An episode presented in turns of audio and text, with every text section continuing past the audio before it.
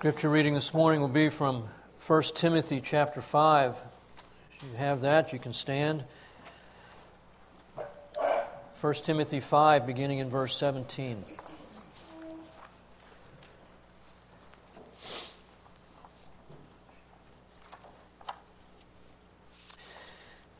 Let the elders who rule well be considered worthy of double honor, especially those who work hard at preaching and teaching.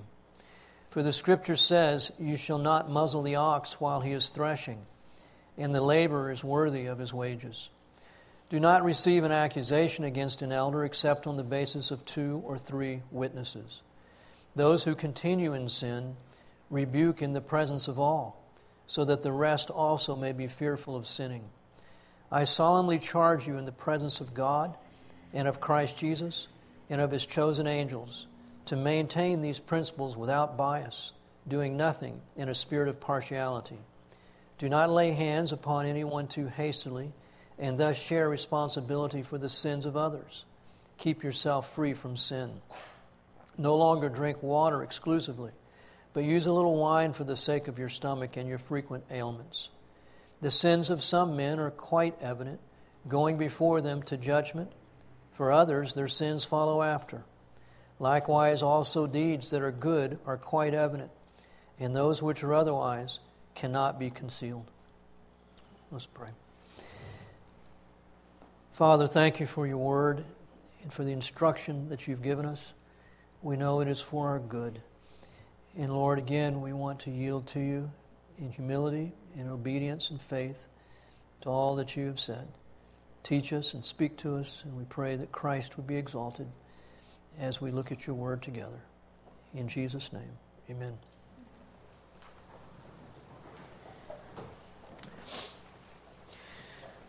Well, Paul has been um, beginning in chapter 5 telling Timothy to treat all people with respect and honor. Older men, younger men, older women, younger women, and then a lengthy section on the particulars of caring for widows who are widows indeed. The common theme is respect and honor. And now he moves to talking about elders. And then in the first part of chapter 6, he'll talk about masters toward their slaves. And again, in respect to elders and in respect to slaves toward their masters, honor is the key word. So he starts this section with the elders being compensated. Let the elders who rule well be considered worthy of double honor, especially those who work hard at preaching and teaching. I think in, these, in this paragraph, it's, he's speaking of both honoring the man and at the end of the paragraph, honoring the office when the man himself is not acting honorably. One of the ways that elders are to be honored is those, especially that are working hard at preaching and teaching, should be remunerated. The scripture says, You shall not muzzle the ox while he is threshing, and the laborer is worthy of his wages. We have one or two barbecues every year at His Hill. Brian and I, Brian Stamness and I do the barbecuing typically, and this is Brian's favorite verse in all the scripture. You shall not muzzle the ox while he is threshing, which means we get to sample of the barbecue while we're cooking. And usually I'm not hungry by the time it's time to eat. We've been sampling so much. This is really a passage that is especially difficult to preach on um, because I am one who is remunerated by the church. And I am thankful that um, that the church has been very generous to me and Patsy, and so there's no comment that I could make that would be reflective negatively on our own experience, because our experience has only been positive. I pulled out four different commentaries on 1 Timothy to see how they treat this passage, because it has created some controversy. Um, and so, just to read brief comments from each of these four. One writer says the oversight um, For the oversight, all elders received a stipend. I never heard anybody else say that, but in this man's view, every elder was paid. But those who excelled in this ministry of leadership were to be considered worthy of double honor or twice the remuneration of the rest.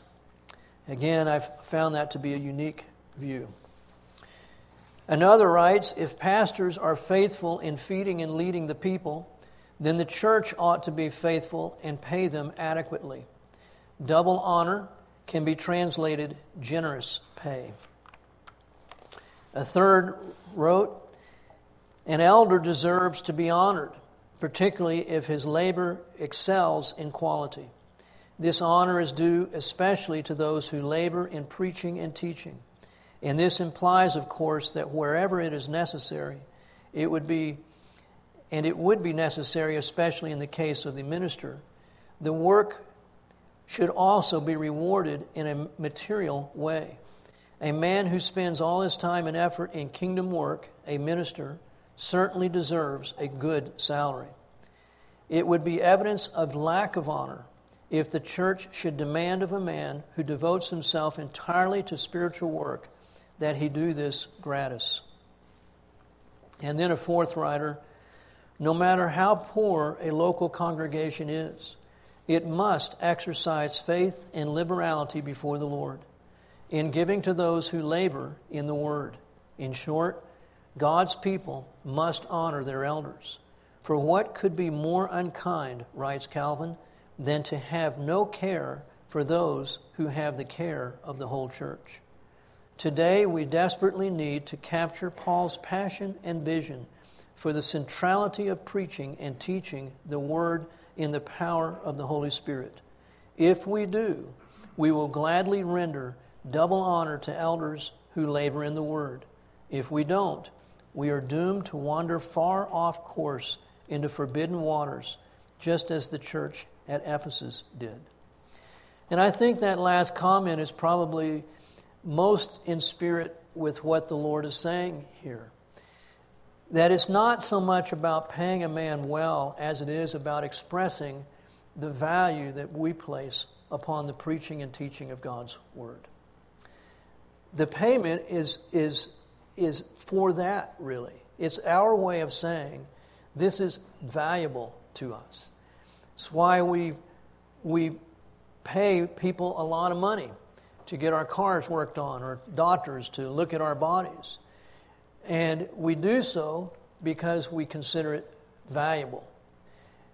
How much more so, Paul seems to be saying, when it comes to the handling, teaching, preaching, of God's Word.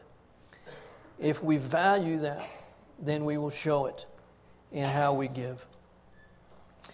I think it, it, it speaks to our underappreciation for God's Word that historically, at least in the southern part of the United States, ministers have been grossly underpaid. And again, I am not speaking from personal experience. Good men, I know for prior to my generation in seminary, when a man was, was training for the ministry and about to graduate and was looking at prospective churches, he would never ask the question, What am I going to be paid? It was not ever asked because he went by the calling of God. And if he believed that God was calling him to a church, he believed that God would also supply for him. With my generation, that began to change. And I remember having that pointed out to us when I was in seminary. Something's wrong with you guys. One of the first questions you ask is, How much am I going to be paid? We used to never ask that question.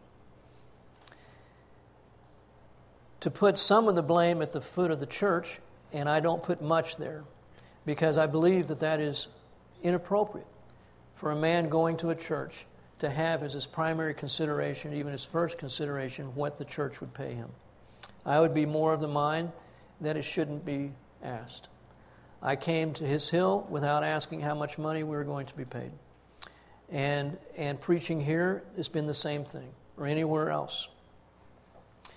But there have been many churches across, particularly the southern part of the United States, that have had the mentality we need to keep our pastor in a dependent state so that he will be dependent upon the Lord and see God's faithfulness worked out in his life and that he will, his preaching will be fresh and vital because he is always so dependent financially.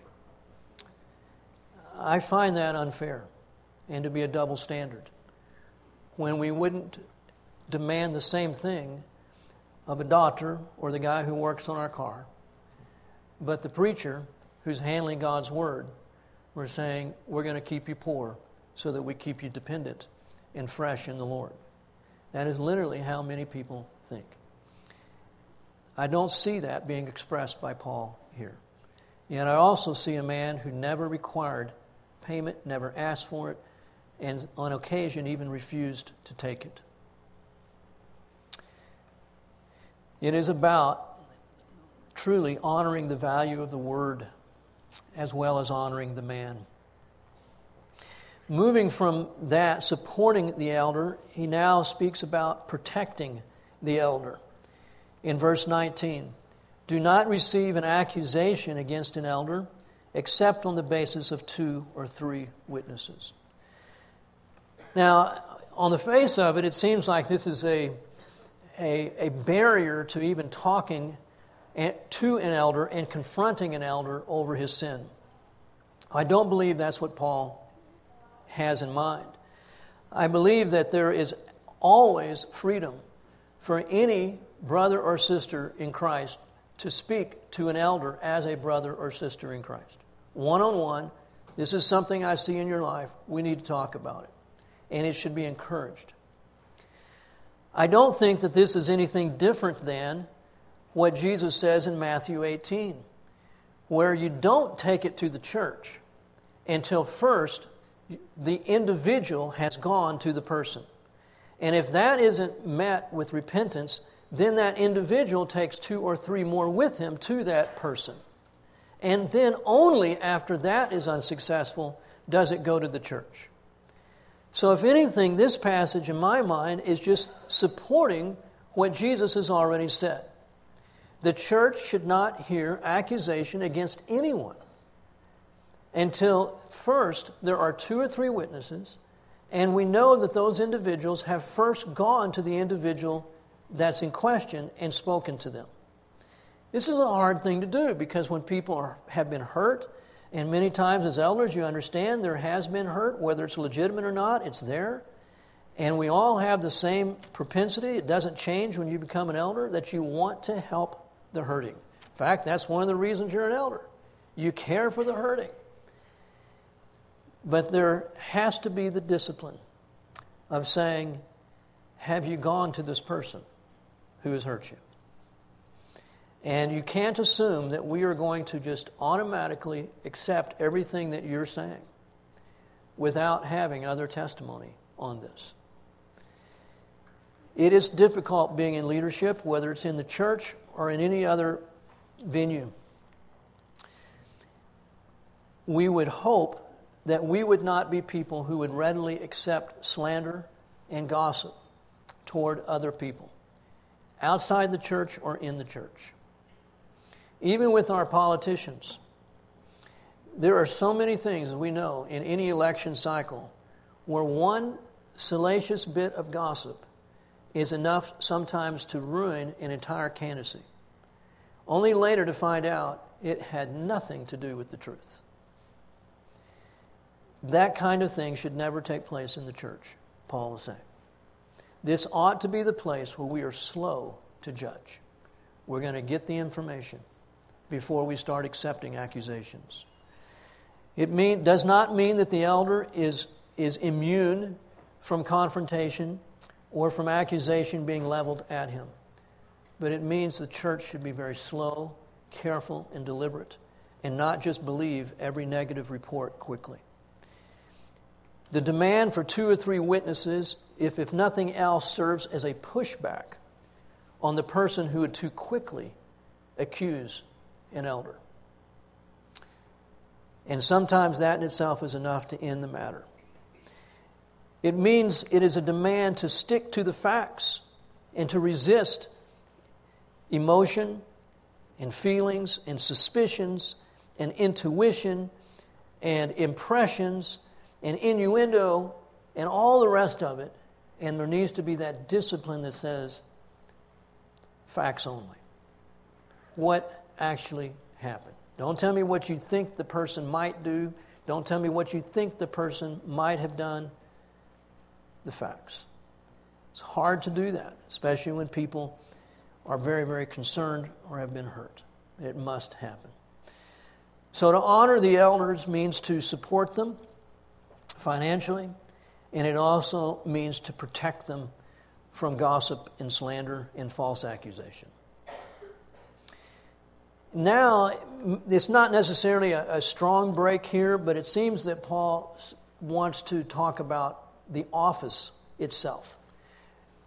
Because there will be elders who need to be rebuked for their sin. So, verse 20 those who continue in sin rebuke in the presence of all, so that the rest also may be fearful of sinning. This is unlike anything else when it comes to confrontation and, and holding people accountable. The inference seems to be here that when it comes to an elder, because of the public role that he holds, his sin is public because his office is public. And so, if there is sin worthy of him being personally rebuked, then that rebuke needs to be public. That is not true for non elders. If a person is not in this position and he has been confronted privately by the elders and he has responded to that private confront- confrontation and it doesn't concern other people in the church, then there is nothing that would indicate that what happened privately on a private matter needs to be made public. But it's different with an elder. Most of us, at some point in our life, have probably seen some form of church discipline exercised. I can't ever remember seeing this done. And in our church, I don't ever remember needing it to happen, thankfully. God's grace. But should it take place, again, the tendency in the world is to sweep things under the rug, is to do things in, in the dark, in back rooms, and in that it gives the idea of, of, of things have not been done well, they have, haven't been done with integrity, that there's been deal making and handshaking, and basically we're all protecting our own hides. None of that should be true in the church. Everything should be open, on the table, and above board when it comes to church leadership. And the church has the right to expect it. That when an elder has sinned, and the implication would be serious sin, whether he has repented or not, assuming that he has repented, but it is something that has happened that is serious, it needs to be made known publicly. And if that doesn't cause the rest to fear God, I don't know what will. and that seems to be the point here. Is that we are not playing games when it comes to church. It is serious business. This is the body of Christ. And the head is to be honored, and he hates sin. And so should the body. And when there is a wayward elder, it is not enough for it to be dealt privately by the rest of the elders. It becomes a church matter and needs to be addressed publicly. The hope being that the rest of the elders, in particular, will be fearful and not themselves sin. In verse 21, I solemnly charge you in the presence of God and of Christ Jesus and of his chosen angels to maintain these principles without bias, doing nothing in a spirit of partiality. This is not the first time that Paul appeals to the angels when saying something to the churches. Over in 1 Corinthians 11, Paul speaks about um, headship, um, women covering their heads and, and in that whole context, it seems to be that the main thing he is after is that when we become Christians, that does not annul the headship of a husband over his wife any more than Christ is not under the headship of the Father. Christ is under the headship of the Father, every man is under the headship of Christ, and the wife is under the headship of her husband.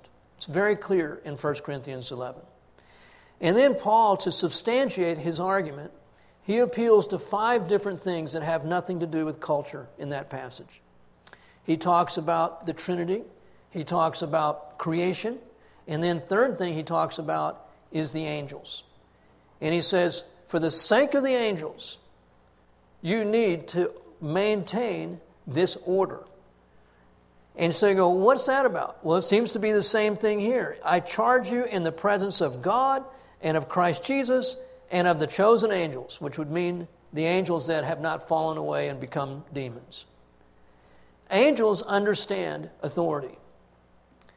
And it is so to them just, just contradictory, way beyond ironic, that those who are in Christ do not honor and respect authority and submit to it. And those who have violated the authority of their and the integrity of their office are not held accountable for it.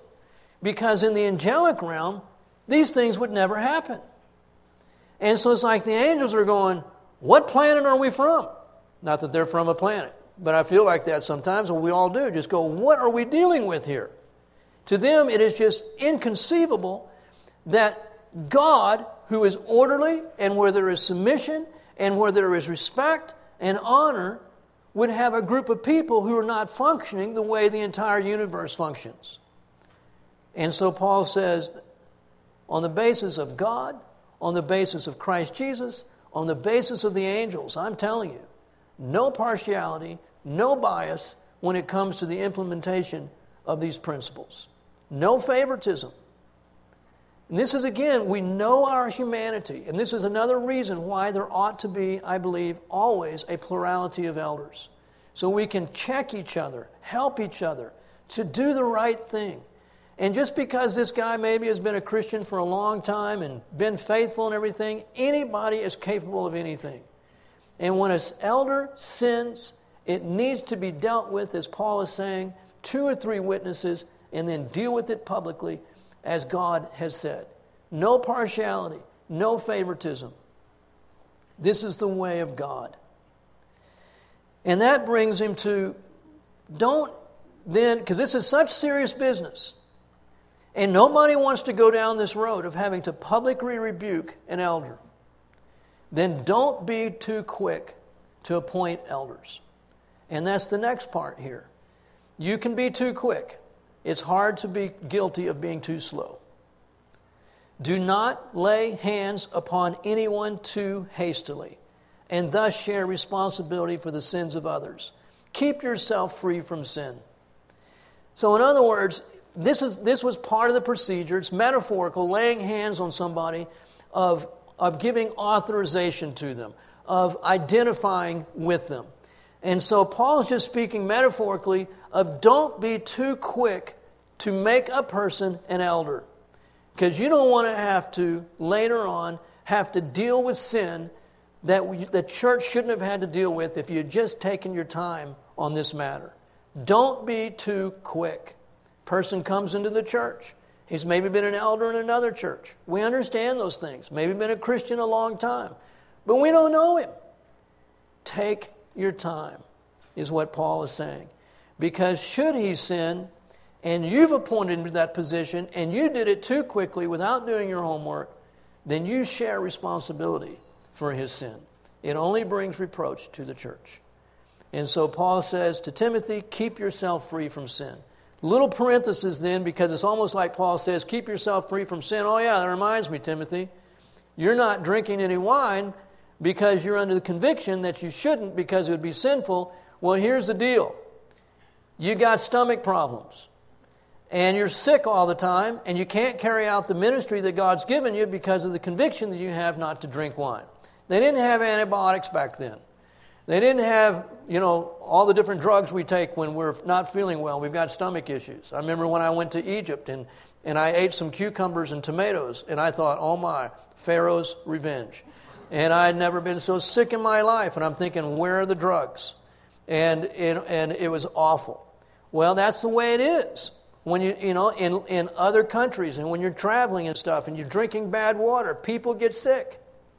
I had my grandmother, two of the 12 children that she lost, three of the 12 children she lost was because of dysentery. And there's stomach issues, no antibiotics to deal with those things. And so Timothy is having stomach problems. And he has apparently a personal conviction that he shouldn't drink. And so Paul is saying, this is the time when you need to set aside that conviction and drink a little wine to settle your stomach. Say, say adios to the amoebas. Now, that's just a parenthesis. He comes in verse 24 back to the issue of elders and selecting them for their role. Verse 24. The sins of some men are quite evident going before them to judgment. So you're not going to consider them to be an elder, in other words, right? Because they just go, you don't need to. It is clear this man is disqualified from being an elder. We understand that. But that's not true for everybody. And some people, their sin isn't evident. So take your time, ask questions. So he says, going before them to judgment. Now, for others, their sins follow after. As one writer said, this is not about um, God judging them, but about the church judging them to see if they are qualified for this role. Some men's sins are so obvious that no one would think of appointing them to office. Thus, no evaluation for appointment to leadership is necessary. The judgment Paul refers to is human assessment, not God's judgment. God is not the subject here because all sins are evident to him. The sins of some men are not easily seen, so action must be suspended until the man's character and conduct are examined.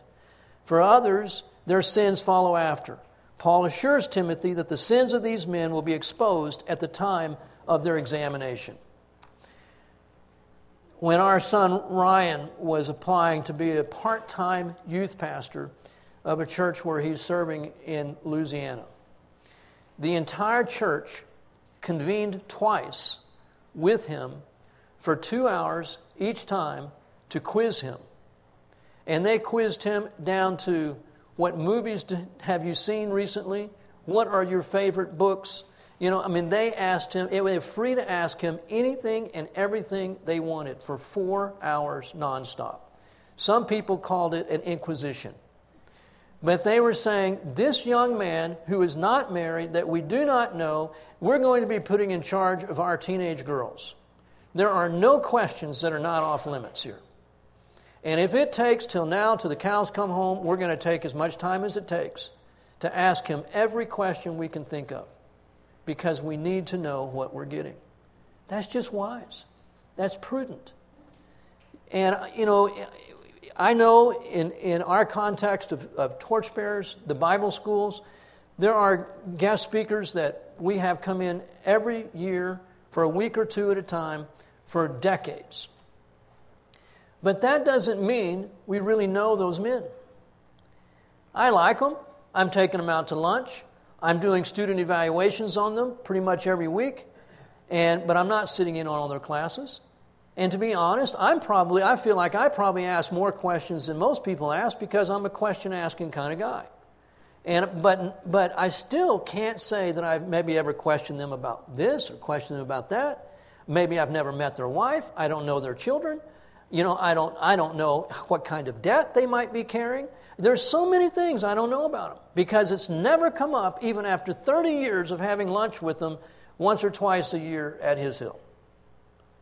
And I think, well, I know him well. But do I? Paul is, seems to be saying here don't assume too much, ask questions. And when you're trying to determine a person's values, a person's character, and a person's beliefs, there is no question that is off limits. And if a person can't give you a direct answer to their questions, what does that make you feel like? They have something to hide. There's something that they're avoiding here. People ought to be able to give you straight, clear answers to straight, clear questions. That's just the way the body of Christ should work.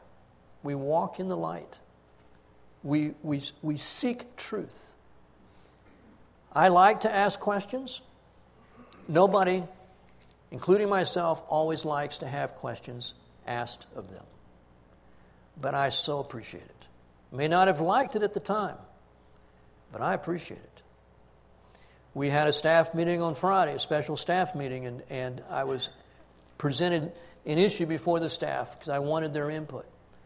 And there were a few that asked questions, good questions, questions that needed to be asked, questions that I hadn't necessarily thought of, questions that might have put me on the spot a little bit, but it needed to happen.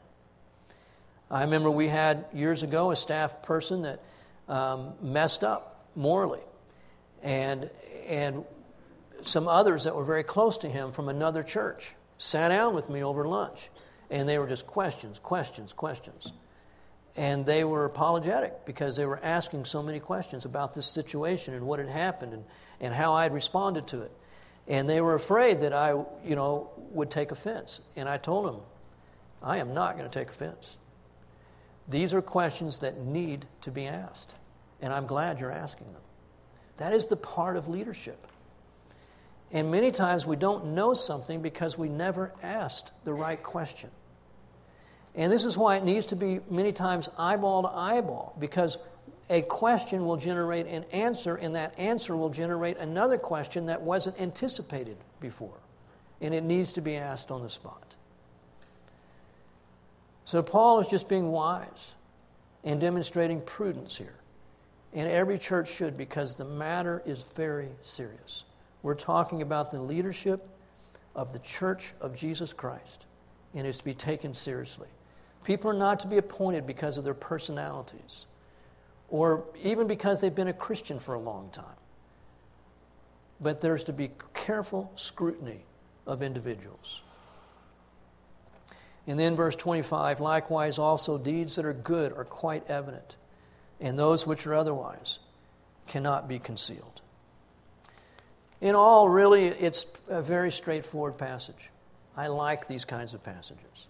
I don't have to go to the Greek, you know, and wrestle with sentence structure and vocabulary. It couldn't be more plain. But often it's the plain passages that cause us the most discomfort as well. You can't, there's no wiggle room here. God loves his church more than we do, and he takes it very seriously. The elder is to be honored and that honor means compensated and protected. But the office is to be honored as well. And that means when he is, has sinned, it needs to be dealt with publicly.